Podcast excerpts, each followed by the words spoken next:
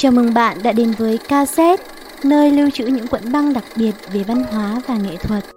Thời gian trôi qua khiến vạn vật liên tục đổi thay, nhưng từ năm 1919 đến nay vẫn ngự trị một mùa xuân vĩnh viễn tại bảo tàng Uffizi, Florence, nước Ý. Người ta bảo rằng trong bảo tàng Uffizi, tầm quan trọng của Primavera trong tiếng Ý có nghĩa là mùa xuân của danh họa Sandro Botticelli chẳng khác gì kiệt tác tranh sơn dầu Draft of the Medusa, chiếc bè của chiến thuyền Medusa đối với bảo tàng Louvre nước Pháp. Vậy, bạn có tò mò bức tranh mùa xuân ấy ẩn chứa điều gì mà mọi người lại quan tâm đặc biệt đến thế? Ngày hôm nay, cassette xin được phép bật mí một bí mật về khu vườn linh thiêng trong bức tranh mùa xuân của danh họa người Ý này nhé. Sau khi trải qua thời kỳ Trung Cổ tăm tối, châu Âu bắt đầu bước sang giai đoạn hoàng kim của thời đại phục hưng với sự bùng nổ về văn hóa, khoa học và nghệ thuật.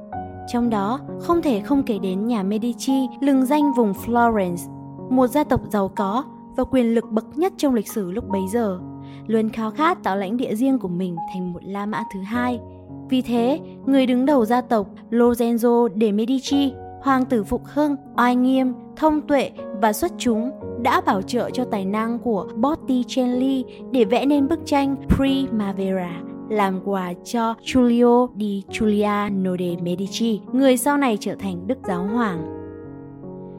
Sandro Botticelli, sinh năm 1446, mất năm 1510, là một họa sĩ tài năng với lối vẽ độc đáo, thường thể hiện nhiều tư tưởng tiến bộ trong các chủ đề thần thoại. Các nhân vật của ông đa phần được lồng ghép giữa truyền thuyết với đời thực. Thật sự thú vị khi ngắm Primavera ta như đang được ở trong khu vườn lộng lẫy sắc hương cỏ hoa thơm ngát và cảm nhận vẻ đẹp phi thời gian, vừa thần bí linh thiêng, vừa cám dỗ những đam mê trần thế. Primavera có kích thước khá lớn với chiều cao là 202 và chiều dài là 314 cm. Được lấy cảm hứng từ bài thơ Fasti của nhà thơ Ovid về mùa xuân và các lễ hội.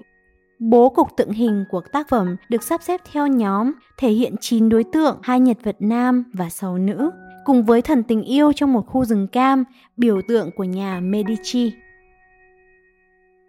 Câu chuyện thần thoại ẩn giấu trong tranh Tính từ trái qua phải của bức tranh, chín thiên thần của Primavera lần lượt là thần truyền tin Hermes hay còn gọi là Mercury, được miêu tả với hình tượng quấn vải đỏ, đội mũ và đeo thanh gươm, đang giơ chiếc gậy chỉ về phía đám mây xám, làm phép giữ cho khu vườn không bị mưa rét để đón mùa xuân mới. Bên cạnh Hermes là tam mỹ thần Three Graces hay Gradier, duyên dáng, nhan sắc, thông minh, tay trong tay nhảy múa điệu Carola, một điệu nhảy điển hình của thời Trung Cổ. Vị trí trung tâm của Primavera chính là nữ thần tình yêu và sắc đẹp Aphrodite hay còn được gọi là Venus. Sự thanh thuần từ vẻ đẹp của Aphrodite đã ngăn cách thế giới thần tiên với những đam mê trần tục. Sát cạnh nữ thần Primavera là thần sông suối Chloris, cũng chính là nữ thần hoa Flora sau này. Flora mặc váy trắng mỏng, đang bị thần gió đông Zephyrus với làn da tái xanh, miệng thổi ra làn gió mạnh, lạnh lẽo, nghiêng ngả cây cối lôi kéo nàng đến cạnh mình. Theo thần thoại Hy Lạp, chuyện kể rằng một hôm nữ thần sông suối Chloris dạo chơi trong rừng. Thần gió vì say đắm sắc đẹp liền bắt nàng về làm vợ. Sau khi thành công, Zephyrus liền hóa phép biến Chloris trở thành nữ thần hoa Flora. Mỗi khi nàng hé môi thốt lên điều gì đó thì từ miệng nàng lại rơi ra một loài hoa. Nàng còn được tặng cả một khu vườn mùa xuân xanh tươi mãi mãi. Nhờ những tác động uyển chuyển của các nhân vật mà bức tranh mùa xuân trở nên sinh động, đầy màu sắc về sự sống tự do, nhiều khát vọng, tình yêu, hôn nhân và sự thịnh vượng đang đến với nhân gian khi mùa xuân đến. Và điều cao xét sắp bật mí sau đây có lẽ sẽ khiến bạn bất ngờ và hứng thú về bức họa này đấy. Bạn biết không, có một sự kinh ngạc và thán phục đến không tưởng trong Primavera. Danh họa Botticelli đã vẽ chi tiết tỉ mỉ, chính xác như một nhà giải phẫu thực vật học hơn 500 loại cây cỏ và hoa lá khác nhau. Trong đó có 190 loại hoa cho đến nay, các nhà sinh vật học mới chỉ đọc tên được 130 trên 190 loài hoa có mặt trong tranh. Ý nghĩa của hệ thực vật trong mùa xuân của Botticelli Tác phẩm Primavera của Botticelli không chỉ gây ngạc nhiên về chi tiết mô tả các loài mà còn về ý nghĩa là nền tảng cho mỗi loài. Thật ấn tượng khi nghĩ rằng người nghệ sĩ đã phân loại cây, hoa, lá với độ chính xác như một nhà thực vật học, nghiên cứu một cách chi tiết và cuối cùng quy kết lại thành một tài liệu tham khảo ngụ ngôn cho từng loài. Có thể nói, thực vật trong Primavera cũng là các nhân vật riêng lẻ. Guido Mochi, một người sành sỏi và là giám đốc của vườn bách thảo Florence, đã đưa ra một trong những đóng góp quý giá cho việc xác định các loài được đại diện. Năm 1984, trong một bài thảo luận, ông đã tuyên bố rằng mùa xuân có khoảng 500 cây bụi, hoa, cây, quả và lá.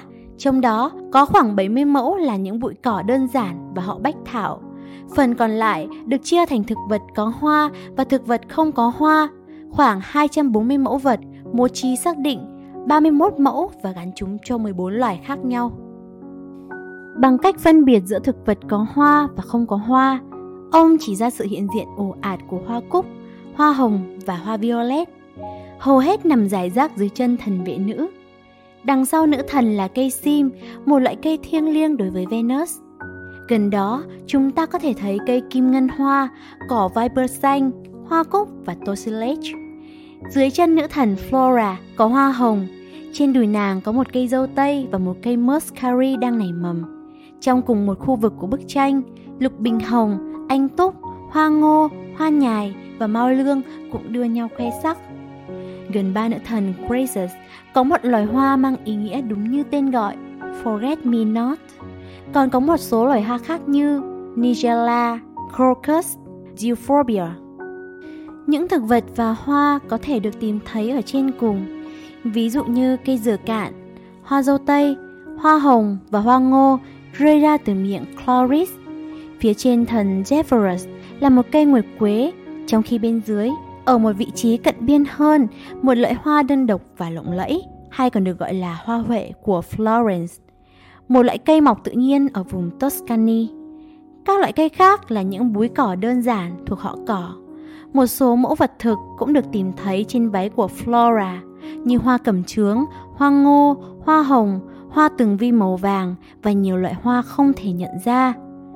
Với số postcard lần này, cassette xin được phân tích ý nghĩa của một vài loài thực vật chính xuất hiện nhiều nhất trong bức tranh mùa xuân vĩnh cửu. Sự hiện diện của nhiều loài thực vật như vậy không phải là điều ngẫu hứng của người họa sĩ, mà đó là việc có chủ đích nhằm đáp ứng yêu cầu, ý nghĩa khác nhau Thứ nhất là để giới hạn khoảng thời gian trong năm mà tác phẩm bao trùm. Tất cả đều nở hoa, phát triển và nảy mầm mà chỉ có thể thấy ở mùa xuân. Thứ hai là gợi ý các tham chiếu mang tính biểu tượng. Quả cam trên thực tế là một biểu tượng của nhà Medici, theo nhà thực vật học thế kỷ 19 Giorgio Galeazzo. Vào thời cổ đại, người ta đặt tên cho quả cam bằng tiếng Latin là Citrus medica hay cây thanh yên mà ngày nay khoa học vẫn hay gọi. Trái cây có muối cũng là biểu tượng của hôn nhân, bởi vì theo thần thoại cổ đại, nữ thần Juno sẽ tặng những cây cam cho chồng mình, Jupiter, vua của các vị thần, người cai quản bầu trời và sấm sét để làm của hồi môn cho đám cưới. Hơn nữa, nếu niên đại của bức tranh Primavera được vẽ vào năm 1482 thì việc thực hiện tác phẩm cũng sẽ rơi vào giữa năm kết hôn của Lorenzo di Pier Francesco de Medici và Semirami de Appiani. Hình ảnh quả cam cũng chính là lời chúc phúc cho đôi vợ chồng trẻ. Và câu chuyện về cây cam trong truyền thuyết ấy vẫn còn tồn tại cho đến ngày hôm nay. Hình ảnh quả cam hiện diện trong cuộc sống của chúng ta mỗi ngày, từ quả thật đến tinh chất và mùi hương có trong các món ăn hoặc đặc sản gia dụng, đặc biệt trong ngành chế tác nước hoa. Các perfumers xem loại cây này như một loại nguyên liệu kỳ diệu. Họ thường chiết tinh dầu cam đắng bằng các phương pháp như trưng cất, ép lạnh, chiết xuất bằng dung môi dễ bay hơi và bằng CO2 siêu tới hạn. và trong số postcard thứ 47 của cassette cũng đã giới thiệu khá chi tiết về loại tinh dầu với chủ đề cam đắng, nguyên liệu kỳ diệu của thế giới hương. Nếu bạn cảm thấy thích thú và muốn tìm hiểu thêm về loại quả này, cassette mời bạn xem lại số postcard đó nhé.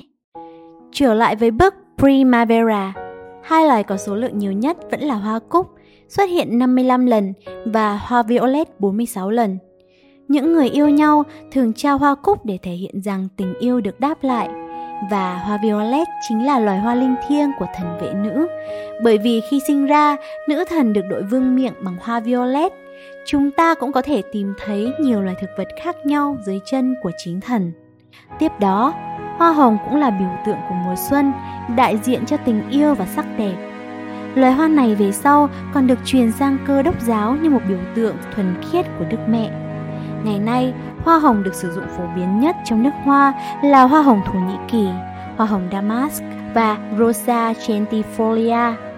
Trung bình khoảng 170 bông hoa sẽ cho ra một giọt tinh chất. Mùi hương của hoa hồng được đánh giá là rất độc nàn và quyến rũ đến khó cưỡng. Dưới chân của Venus, chúng ta thấy một bông hoa thiết khoái tử, Eleboro. Người ta tin rằng hoa của loài cây này kéo dài tuổi trẻ và đây cũng chính là biểu tượng của nữ thần. Đặc biệt, chúng còn được dùng để chữa khỏi chứng loạn thần và theo truyền thống Kitô giáo, loài hoa này được tượng trưng cho sự tái sinh. Khi ta liên hệ điều này với câu chuyện trong tranh, sẽ nhận ra rằng tình yêu có thể gây trạng thái như vậy. Sự điên rồ trong tình yêu đơn phương không được đáp lại là một chủ đề điển hình của một số văn học cổ đại. Ở một khía cạnh khác, cassette sẽ kể cho các bạn nghe về ý nghĩa ẩn dấu của các loài hoa khác được điểm mặt đặt tên trong tranh Primavera. Đầu tiên là cây dâu tây, cây muscari. Hai loài cây này là biểu tượng cho cuộc sống hôn nhân viên mãn và cao hơn nữa là cây lục bình hồng được xem là hoa cưới, còn ám chỉ cho sự khôn ngoan và thận trọng. Giữa chân trái của Venus và lớp áo choàng của Flora Chúng ta có một hạt giống hoa ngô, một biểu tượng khác của tình yêu và cũng liên quan đến hôn nhân. Nhưng nếu đi theo hướng ngược lại, về phía chân của ba nữ thần, chúng ta sẽ thấy một số bông hoa nhài, loài hoa chỉ nở vào tháng 5. Ngoài ra, trong bức tranh Primavera của Botticelli cũng còn rất nhiều loài hoa khác mang ý nghĩa biểu tượng như hoa cúc, tượng trưng cho sức mạnh, khả năng chống lại những nghịch cảnh trong cuộc sống, sự kiên nhẫn và sự bình tĩnh bên trong hoa poppy hay hoa anh túc tượng trưng cho niềm tự hào và sự an ủi. Theo một truyền thuyết cổ xưa, Demeter đã lấy lại được sự thanh thản sau khi con gái bà mất tích nhờ uống thuốc phiện. Trong quá khứ, hoa anh túc còn có ý nghĩa là khả năng sinh sản. Hoa Forget Me Not hay hoa lily, đúng như tên gọi của nó, nó tượng trưng cho sự hồi tưởng về ký ức.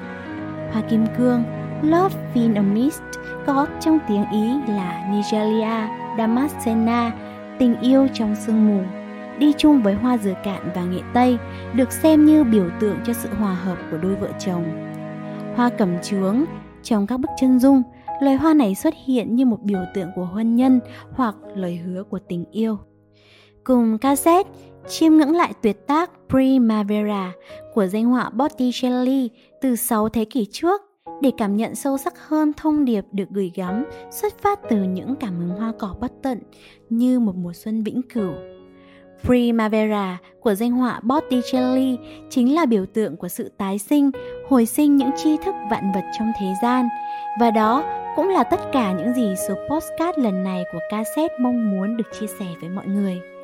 Hy vọng tập postcard về Sandro Botticelli giải phẫu nguồn cảm hứng hoa cỏ đã đem lại cho bạn những thông tin thú vị và giúp bạn thư giãn sau một ngày làm việc năng suất. Cảm ơn bạn đã lắng nghe cassette. Hẹn gặp lại bạn trên hành trình khám phá những câu chuyện nghệ thuật sáng tạo tại số mới của cassette vào tuần tiếp theo.